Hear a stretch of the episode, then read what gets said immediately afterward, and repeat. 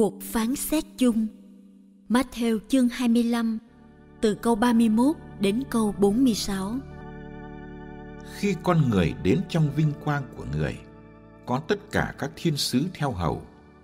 Bấy giờ, người sẽ ngự lên ngai vinh hiển của người. Các dân thiên hạ sẽ được tập hợp trước mặt người, và người sẽ tách biệt họ với nhau như mục tử tách biệt chiên với dê người sẽ cho chiên đứng bên phải người, còn dê ở bên trái.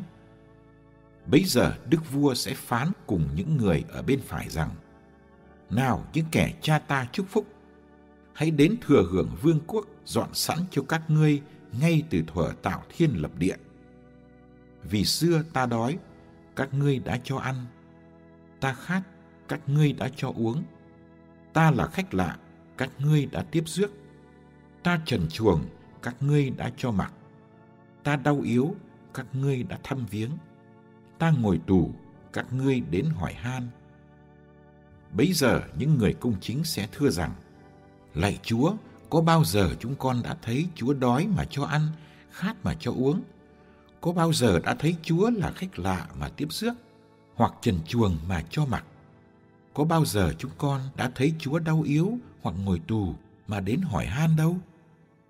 Đức vua sẽ đáp lại rằng, ta bảo thật các ngươi, mỗi lần các ngươi làm như thế cho một trong những anh em bé nhỏ nhất của ta đây là các ngươi đã làm cho chính ta vậy.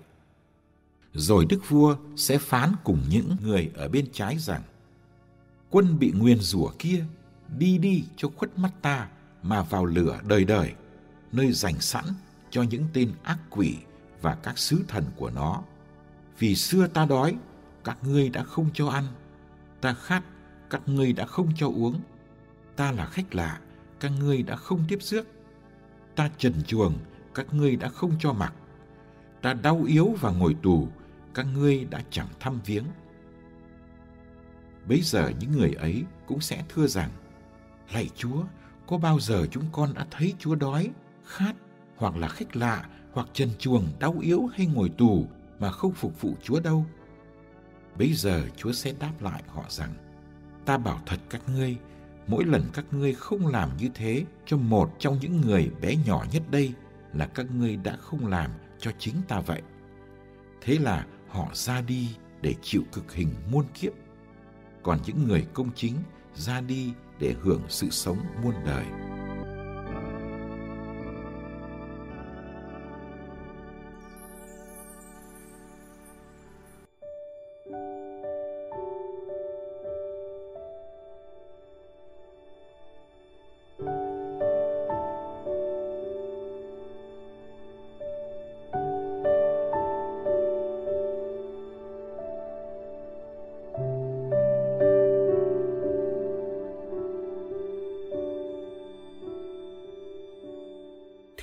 Tagore trong tập thơ Gitanjali, bài số 50, có kể chuyện một người ăn xin.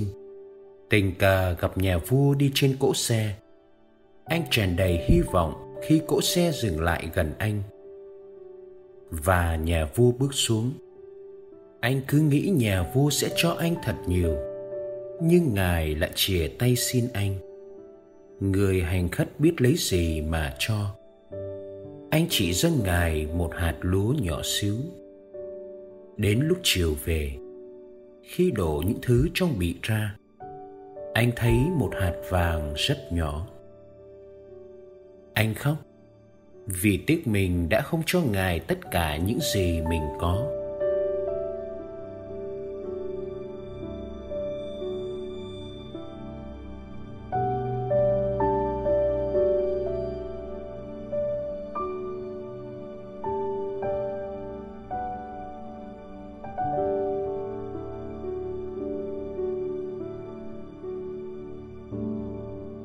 Có khi nào nhà vua giàu có ngửa tay xin một người ăn mày không?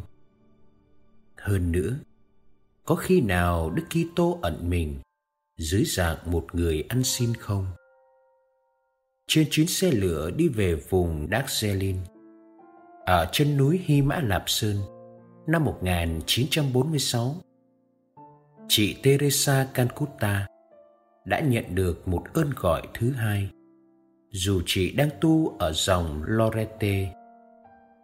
Chính trong chuyến xe lửa đó, tôi đã nghe tiếng gọi bỏ tất cả và theo Ngài vào khu ổ chuột, phục vụ Ngài nơi những người nghèo nhất.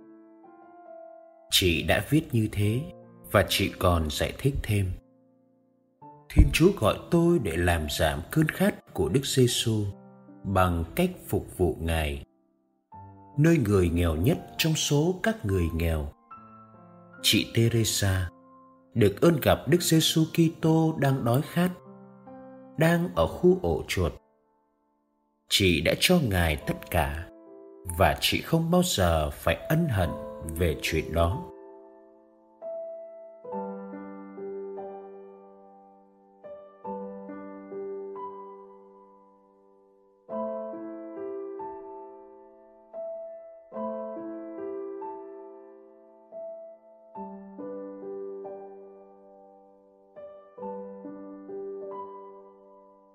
Bài tin mừng hôm nay hẳn đã chi phối đời của chân phước Teresa Calcutta.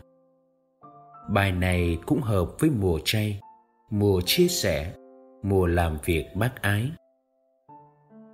Hơn nữa, bài này vén mở cho ta thấy một lối hiện diện khác của Đức Giêsu. Ngài không chỉ hiện diện nơi tấm bánh thánh, nơi tâm hồn ta, nơi giáo hội mà ngài còn ở nơi những người đói. Khách lạ, trần truồng, đau yếu, ngồi tù. Khuôn mặt của ngài xem ra chẳng có gì cao quý, uy nghi, sáng láng. Nhưng đầy nét đau khổ, nhục nhằn, phiền muộn. Đức giêsu ở đây không phải là người ban phát đầy quyền năng, mà là người ăn xin yếu đuối ngửa tay cần ta giúp đỡ.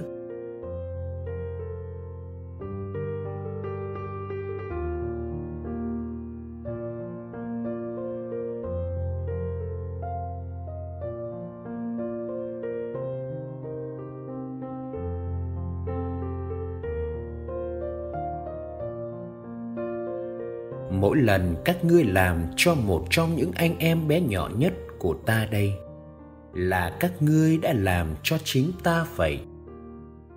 Ngài gọi những người khốn cùng trong xã hội là anh em nhỏ nhất của ngài. Làm cho họ là làm cho chính ngài. Chối từ họ là chối từ chính ngài. Chúng ta sẽ bị xét xử vào ngày tận thế dựa trên tình yêu. Hôm nay, ta có thể gặp đức giêsu ở nhà thương nhà tù, nơi trại tị nạn, nơi gần một tỷ người bị đói trên thế giới, nơi bao người thiếu nước sạch để dùng. Hãy kính trọng trao cho Ngài những gì mình đã chất chiêu.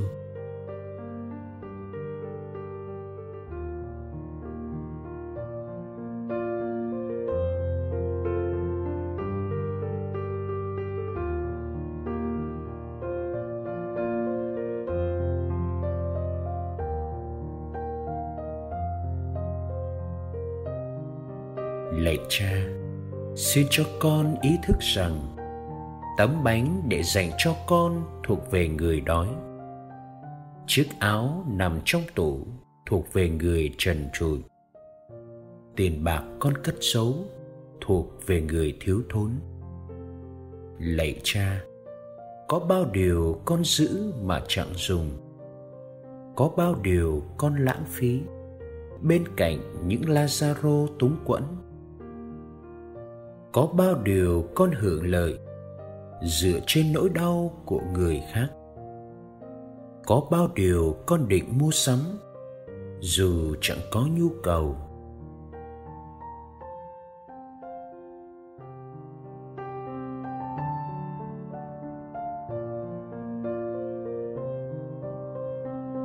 Con hiểu rằng nguồn gốc sự bất công chẳng ở đâu xa nó nằm ngay nơi sự khép kín của lòng con.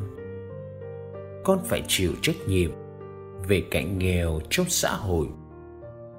Lạy cha trí nhân, vũ trụ, trái đất và tất cả tài nguyên của nó là quà tặng cha cho mọi người có quyền hưởng.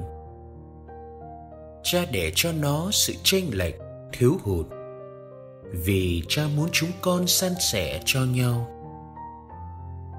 thế giới còn nhiều người đói nghèo. Là vì chúng con giữ quá điều cần giữ.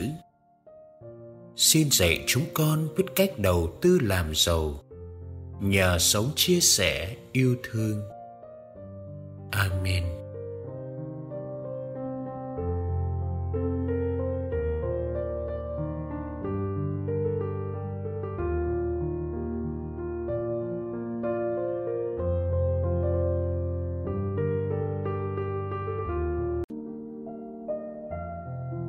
Ngày 19 tháng 2, Thánh Conrad Confalonieri Ngài sinh vào năm 1290, mất năm 1351. Corrado Confalonieri sinh năm 1290 trong một gia đình giàu có ở Piacenza thuộc miền Bắc nước Ý. Conrad kết hôn với Eurosine, con gái của một người quý phái. Một ngày kia, trong khi đi săn, Conrad ra lệnh đốt một số bụi rậm để lừa thú ra ngoài. Lửa cháy lan ra cánh đồng kế cận và thiêu hủy cả một cánh rừng. Một nông dân vô tội bị cầm tù, bị đánh đập ép phải nhận tội và bị kết án tử hình. Tuy nhiên, Congress đã ra thú tội, cứu mạng người nông dân ấy và ông phải bồi thường thiệt hại. Sau biến cố ấy không lâu, Congress và vợ đồng ý ly thân bà gia nhập tu viện dòng thánh Cla nghèo hèn và ông đến với một số người sống ẩn dật theo quy luật dòng ba Francisco. Tuy nhiên, không bao lâu, sự thánh thiện nổi tiếng của thầy Corrado Kevra Lonieri tràn lan vì sự cô quạnh bị khuấy động bởi khách thăm viếng, thầy Corrado di chuyển đến một nơi hoang vắng ở Sicily và thầy sống ẩn dật ở đây trong 36 năm cầu nguyện cho chính mình cũng như cho thế gian. Sự cầu nguyện và ăn năn đền tội là cách Thầy đáp trả với những cám dỗ cản trở Thầy nên thánh. Thầy từ trần vào ngày 19 tháng 2 năm 1351 tại Noto, Siracusa khi còn quỳ gối trước tượng thánh giá. Thầy Corrado Conflalonidori được Đức Giáo hoàng Leo X tôn phong chân phước vào năm 1515 và Đức Giáo hoàng Urbanus VIII tôn phong hiện thánh cho thầy ở Piacenza năm 1625. Lời bàn Thánh Francisco Assisi vừa quý trọng sự chiêm niệm, vừa yêu quý đời sống rao giảng. Giai đoạn cầu nguyện mãnh liệt là để nuôi dưỡng sức mạnh rao giảng. Tuy nhiên, một số môn đệ đầu tiên của Ngài cảm thấy được mời gọi đến đời sống chiêm niệm và Ngài chấp nhận điều đó. Mặc dù đời sống Thánh Conrad ở Piacenza không phải là một quy tắc trong giáo hội, nhưng Ngài và các vị chiêm niệm khác nhắc nhở chúng ta về sự vĩ đại của Thiên Chúa và niềm vui của thiên đàng. Lời trích Trong huấn thủy về đời sống chiêm niệm, Đức Giáo hoàng Phaolô VI có viết như sau: Rút lui vào nơi vắng vẻ là để người Kitô hữu kết hợp chính mình một cách mật thiết với sự thống cổ của Đức Kitô vào trong một phân cách đặc biệt, giúp họ chia sẻ mầu nhiệm vượt qua và hành trình của Đức Kitô từ trần thế đến quê trời.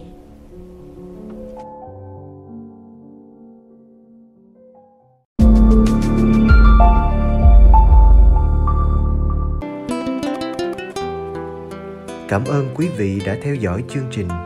Kính chúc quý vị một ngày mới tràn đầy niềm vui và ân sủng của Chúa và mẹ Maria.